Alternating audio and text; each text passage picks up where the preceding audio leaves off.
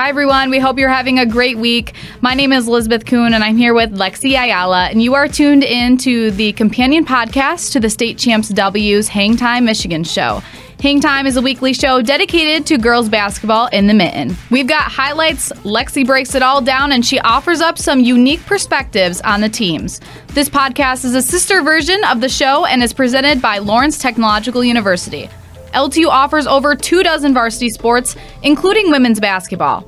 Athletic and academic scholarships are available right now. And Lawrence Tech has something not a lot of other schools are doing. You can recruit yourself. It's easy. Just click on the Recruit Yourself link at ltuathletics.com. State Champs W's Hangtime Michigan is also brought to you by the Michigan High School Athletic Association. The MHSAA desperately needs officials, and we'd love to see more women officials out there. It's great part time pay, and you can stay connected to the game. You can get all the information you need to get started at MHSAA.com. The Michigan Army National Guard is the official military outlet of the MHSAA and an important partner of Hangtime. On this week's Chalk Talk, sponsored by the Basketball Coaches Association of Michigan, we are talking with Plymouth Christians head coach Rod Windle. Welcome to the show, Coach. Hello, thanks for having me on. I want to start off with your coaching journey. Can you walk us through how you got to Plymouth Christian and some of the people that inspired you and mentored you along the way? Yeah, um, well, my varsity basketball coach as a high school student was inspirational to me, and uh, uh, honestly, my journey started pretty early. Um, my senior year of my high school season, we were had 17 wins and ended up getting knocked out of the tournament by the eventual state champions, Intercity um, went to the state finals that year, and I just I, I was a captain of uh, soccer, basketball, baseball, multi-sport athlete, but I'm really really liked really love basketball, and um, I say it's from coming from Indiana, so I'm a Hoosier, and we don't know what any other sport is down there, so that's that's what, that's what I say. But my coach uh, Jeff Cook um, really was an inspirational guy, and um, I started.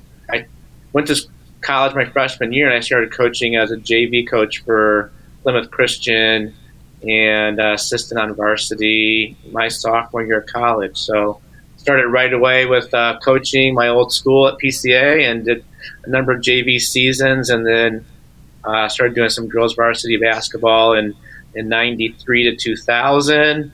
Um, went to the KLLA KLA, coaching for Churchill High School for four years, um, and that was a great, great experience.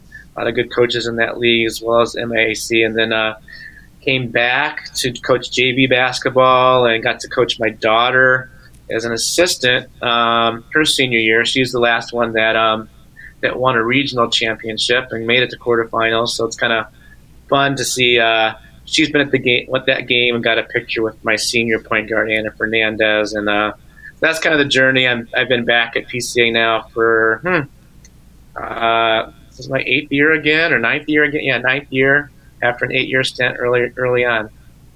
Coach, the phrase "ball is life" isn't around for nothing. You live that. I also, um, Coach, want to talk to you about the awesome win over Genesee Christian on Tuesday. And I know things still have to play out and shake out, but you could possibly play Fowler for a second time this year, and it could be in the finals. Are you looking to get even? You have that extra chip on your shoulder?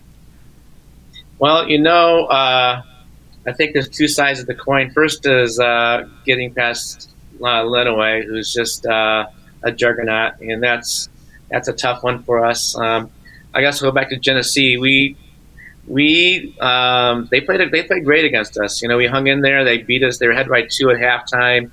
Really, uh, kudos to uh, the athletes for uh, applying the adjustments we made a little bit to uh, uh, put Genesee in a tough spot for the third quarter. So um, it's really tough defense that transitioned to offense for us against Genesee. Um, yeah, the kids are excited about that win. And um, I don't know if I mean really do take things. I know this is cliche, but we take things one game at a time, and um, we're looking forward to playing Lenawee. That's a team that's gotten us a couple times. I mean, we haven't uh, before this year. We hadn't beaten them Um, uh, since my we had beaten them in a, in a long time, so um, they've been a good team for a long time. They've got that state finals pedigree, and um, uh, we got a buzzer beater at their place uh, this year. So uh, we're hopeful about uh, a really good game against uh, Coach, you talked about Fowler, some adjust. Oh, sorry. Go ahead. Yeah, for Fowler, boy, that's that seems like so far away. I guess it's not, but um, another good team, great programs. We were happy to get a chance to play them at Little Caesars this year and get that experience. Coach, you said in the Genesee Christian game you made some adjustments at the half. What were some of those adjustments, and who are some players that you can give a shout out to that did a good job at adjusting? Yeah, we put a lot of pressure on our uh, our freshman uh, Sophie Arlen Olson to as a role player to make plays on us on defense, and she does. She steps up, she takes the shot she's supposed to. The same with um, um, her counterpart, junior um, Olivia Levine.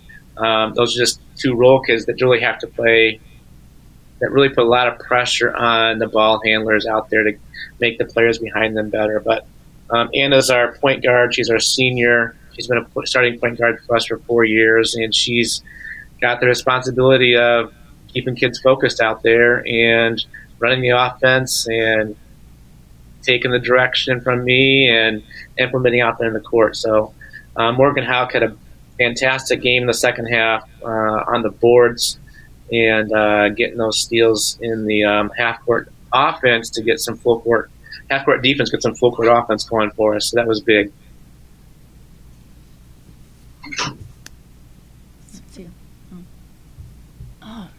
Sorry, Coach. Um, it's the first time that your team, Plymouth Christian, has made it to the Breslin Center. How are you guys feeling going into that game? Is there any pressure?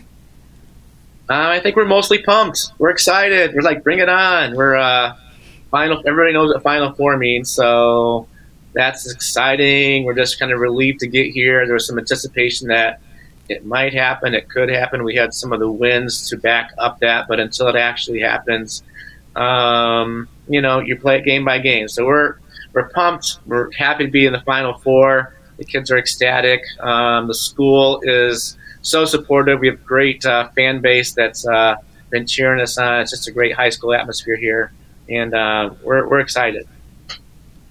Coach, I want to talk a little bit about BCAM has introduced and officially launched the One Team campaign in an effort to promote unity among teams, schools, and communities. It is so important. What are some things you've done already or will do, whether it's coming together at games or a community activity, to promote unity on the court and respect for each other? Yeah, I think um, our our school it's a privilege to coach at a Christian high school, and um, one of the traditions that really started back in 2013, um, and really an inspiration by uh, Lenawee Christian, a, a, sister school of ours, is to pray with um, opponents after games. And uh, you know, one of the there's a big article uh, in 2013 about the Athens game where our kids lost, and um, it was everybody wanted it. We wanted to get to the next level um, but we pray with our opponents, and we did. And so we, you know, win or lose, um, we come back together with our opponents and uh, get in the prayer circle. We pray, pray for the for good things in the lives of our opponents, and uh, we're all in this together. And it's uh, it's just uh, great to see the MHSAA uh, emphasizing that through handshakes and through um, different ways to communicate that in different school settings.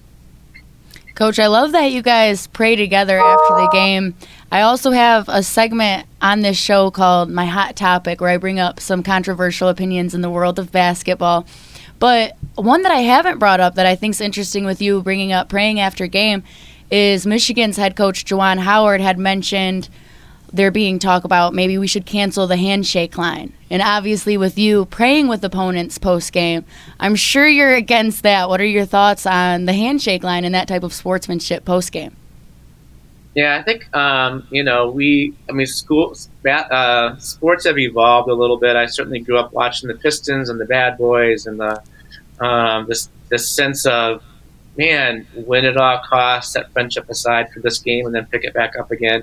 I certainly understand that competitive edge, and I certainly understand where uh, you know Coach Howard's coming from with that. It's it's just intense. It's intense that that moment after um, between winning and losing is it's a heartbreak and it's tough. And um, so I think learning a lesson of humility and uh, giving other the other coach and the other team the credit, however unfair or disappointing it might have been, has some value. So um, I think going in ahead of time saying, "Hey, we're going to shake hands with these opponents." Um, we're on the same team, really. Uh, we're in different colors and we have some arch rivals that that's hard to do. Um, you know, I know, and also certainly the guy, uh, the men's uh, adrenaline type of mentality, a little bit different in the women's basketball game, Yeah. and uh, so I can see that difference too. And so um, I I understand. I kind of see both sides. So. Hey, that makes sense. That's a good answer. Um, a topic that I did bring up on the show earlier this year was adding a shot clock to high school basketball. I think that it keeps away the keep away basketball, which can seal a deal in a win. But what do you think about implementing a shot clock? Um, I'm kind of skeptical. I'm old school a little bit about about that in terms of how long I've been coaching and what it takes to to win a game uh, for three or four quarters and be able to um, shoot free throws well enough to saw it away lead. I, I think there's some benefit to that. I just and, and there's you know uh, the shot clock is gonna speed things up. There's to be some ugly possessions now throughout the game instead of some ugly possessions just at the end of the game. Um, so, so anyways, there's going to be some pitfalls to this learning curve, and um, um, I I like fast basketball, getting up and down the court, but there's also a time to say, hey, let's pull it out. So I don't know. I'm, I'm kind of mixed on that uh, that that possible change. Well, there's pros and cons to every possible change out there, but probably my most controversial one I want to throw at you quick is I suggested possibly lowering the rims in the women's game, making a little bit more opportunity for the more athletic players to get up there, finish easier with their hands closer to the rim, or maybe even throw a couple down. Do you think that's changing the girls' game too much? Um, I kind of like the uh, the uh, idea, but I mean, we have the smaller basketball. Um, I'm watching NBA basketball games, and they miss a lot at the rim, despite the proximity it is to their head. So I don't think lowering is necessarily a solution. Um, you know, I'd like to, you know, our girls' game needs to grow, and I would like to see um, ways that the MHA could work to to make that happen. But um, uh, I'm not sure lowering the rim is even on my radar. well, I'm just glad that you brought up that the guys miss layups too. I think everyone talks about the girls missing bunnies, but yeah, NBA players out there right next to it can't make it sometimes.